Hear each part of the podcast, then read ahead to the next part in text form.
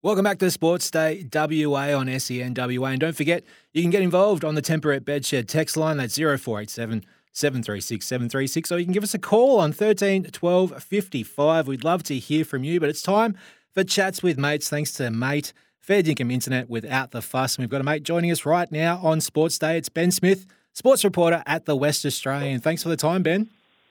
G'day, Paul. How are you? Going well, mate. Going well. Always better when I get to talk to you on air. Now, I thought I'd get you on for a bit of a general football chat to try and, you know, sort of see where the landscape's at, what's been going on, because with everything else wrapping up or getting started, it's easy to see, you know, the A-League get missed a little bit by the common man out there. So, you know, Perth Glory men's and women's team so far this season, Alex Aparkas seemingly has the women's team humming, but maybe it's a little bit too early to tell how the men's team will fare this season. But what's your thoughts on both so far? Yeah, as you say, it's been a bit of a mixed bag this season for the Glory. The men have won just one of their opening five games. They've lost all three of their away games, but the women have, they've been shot out of a cannon. You know, won their opening four games, then drew their round five game against Melbourne Victory. They did lose their first game of the season away to Wellington Phoenix on the weekend. But yeah, otherwise it's been good signs for them. And I always feel like, Alex, whenever I see or am aware of anything that Alex Aparkas has been working on, it seemingly is just on a positive or upward trend. Is there something about his coaching methods, or is it just a sort of connection with the group that he seems to have? I think it's a bit of everything. I know that's a bit of a boring answer. I don't think he has one secret kind of special sauce or anything, but I do think that, you know, I think it's his fourth season in charge of the team. You know, he'll be the, you know, one of the longest tenured women's coaches in the Glory's history, alongside Bobby Despotoski by the end of the season. So, you know, he's earned that respect from the playing group by the fact, you know, by virtue of being there for a while. But it's not just that, because, you know, as we know, if someone's, you know, just simply there for a while, part of the furniture, it doesn't mean they're guaranteed to do a good job. But he's getting the most out of players. He's putting them in circumstances and situations where he knows he'll get the best out of them. You know, he's not afraid to tweak things. Like this season, we've seen Hannah Lowry sitting a bit deeper in midfield. She's normally, you know, in the past played a bit more of an advanced role.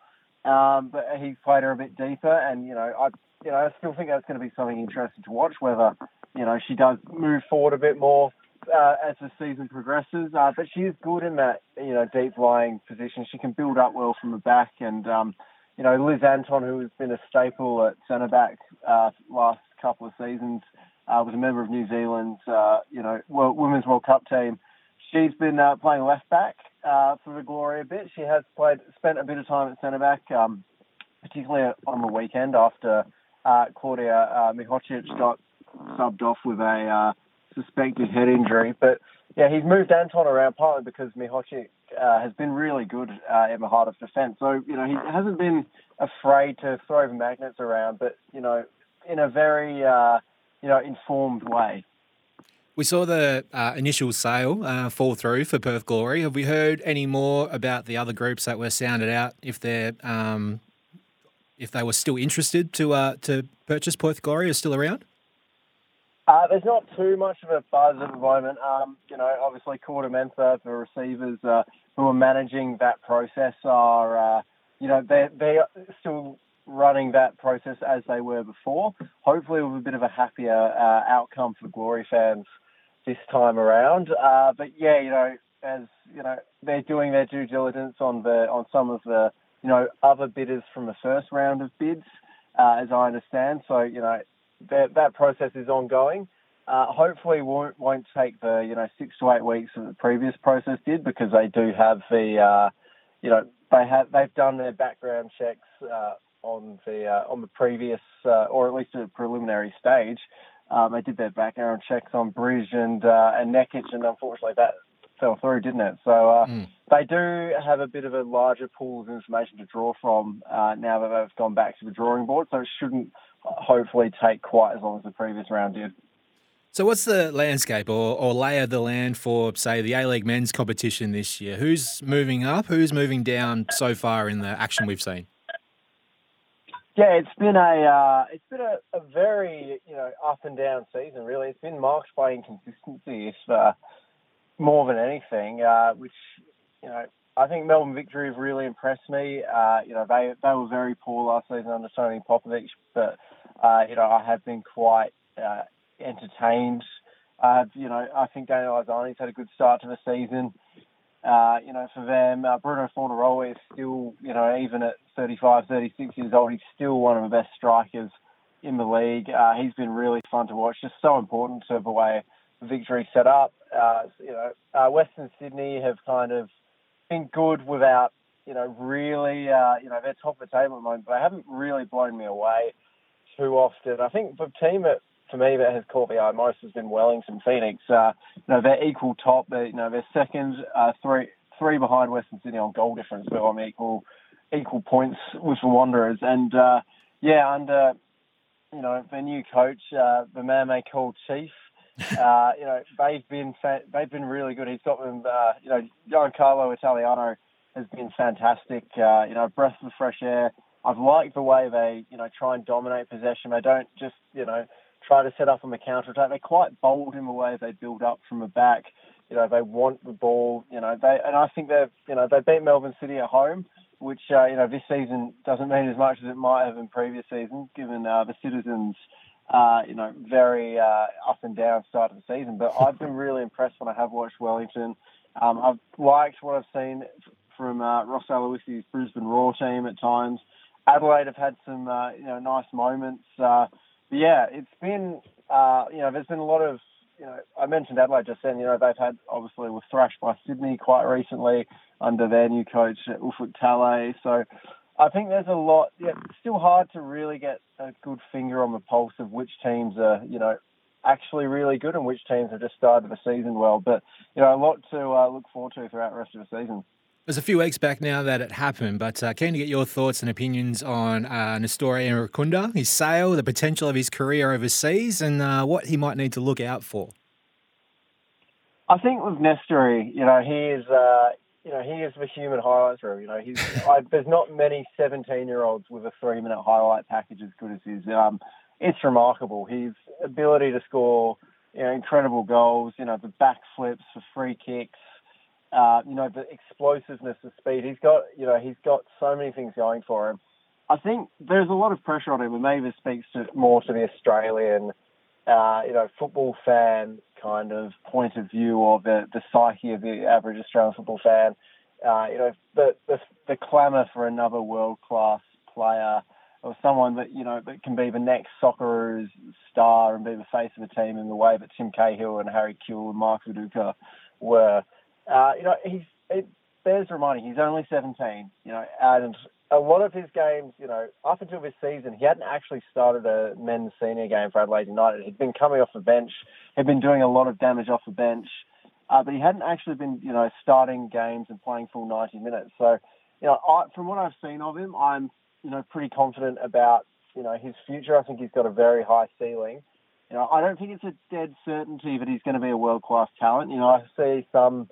A-League fans on social media, they kind of take it as a given that, this guy's going to be, he just because he's been signed for Bayern Munich, they think he's going to be a star for them for, 10, 15 years. And that's not going to be, that's not always the case. Development isn't linear.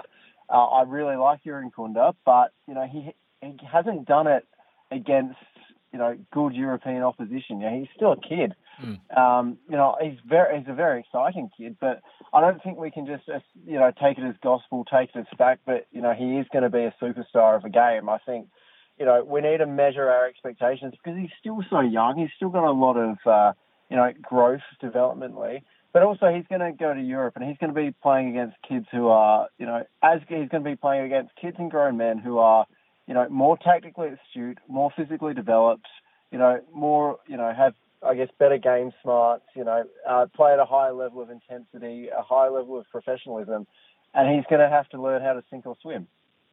Is the Bundesliga a good spot for a 17-year-old to land as far as their development, or are all the big leagues pretty much even as far as what they can develop and how fast they can develop a talent goes?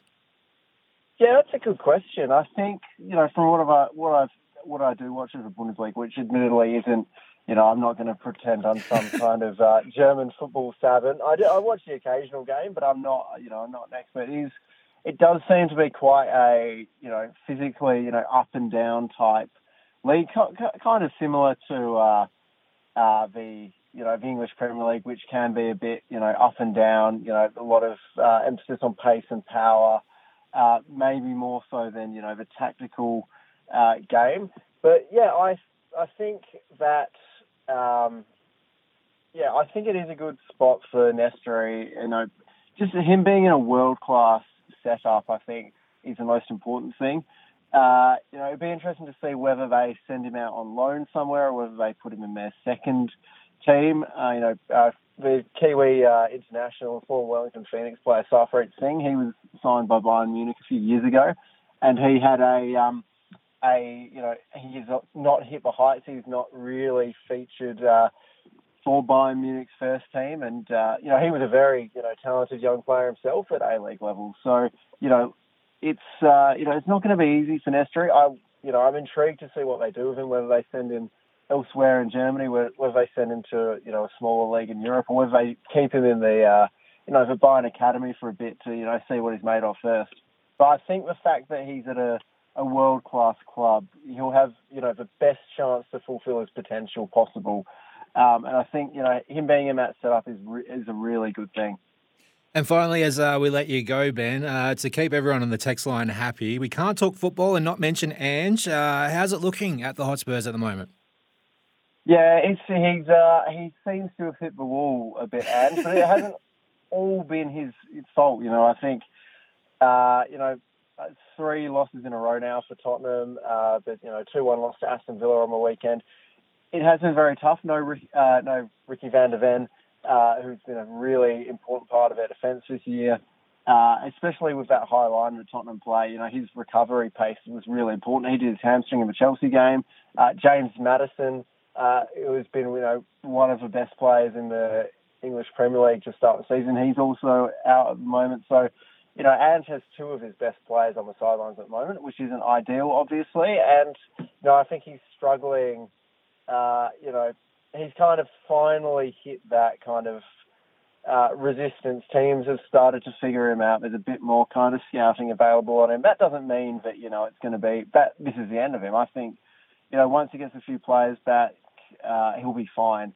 It's just he's going for a bit of a rough patch at the moment, and that's okay. It's not always going to be smooth sailing. But, yeah, I think, for Ange at the moment, I think he just needs a win, even if it's a scrappy win, to kind of to break the run of poor form. But the team's been playing the same style, as it had been before the injuries, which is a hallmark of Ange's teams. His plan B is to do plan A better, and that's very, very much been, noticeable even throughout this, 3-game losing run. How was Frank Turner last night? Oh, he was great. He's one of the great live musical acts. I tell you, he's. If you've never heard Frank Turner and you like kind of folk rock with a more alternative rock edge, definitely check out Frank Turner. Fantastic live act. And, I'm off to see another great live act tonight in a small band called the Foo Fighters. So, of course. Yeah. I think it'll be quite an intimate show. I'm not sure how many people have heard of them, but, yeah, it's, nice to support some up-and-coming bands. Oh, that's fantastic, mate. Well, thank you so much for the time on Sports Day today, mate, and enjoy the Fooies tonight. We'll catch up again soon. All right. Cheers, Paul. That's Ben Smith, sports reporter at The West Australian, joining us on Sports Day WA. Thanks to Mate and Chats with Mate. Score a mobile deal as good as a Sam Kerr worldie with Mate. And we'll be right back to wrap up our Sports Day WA after this.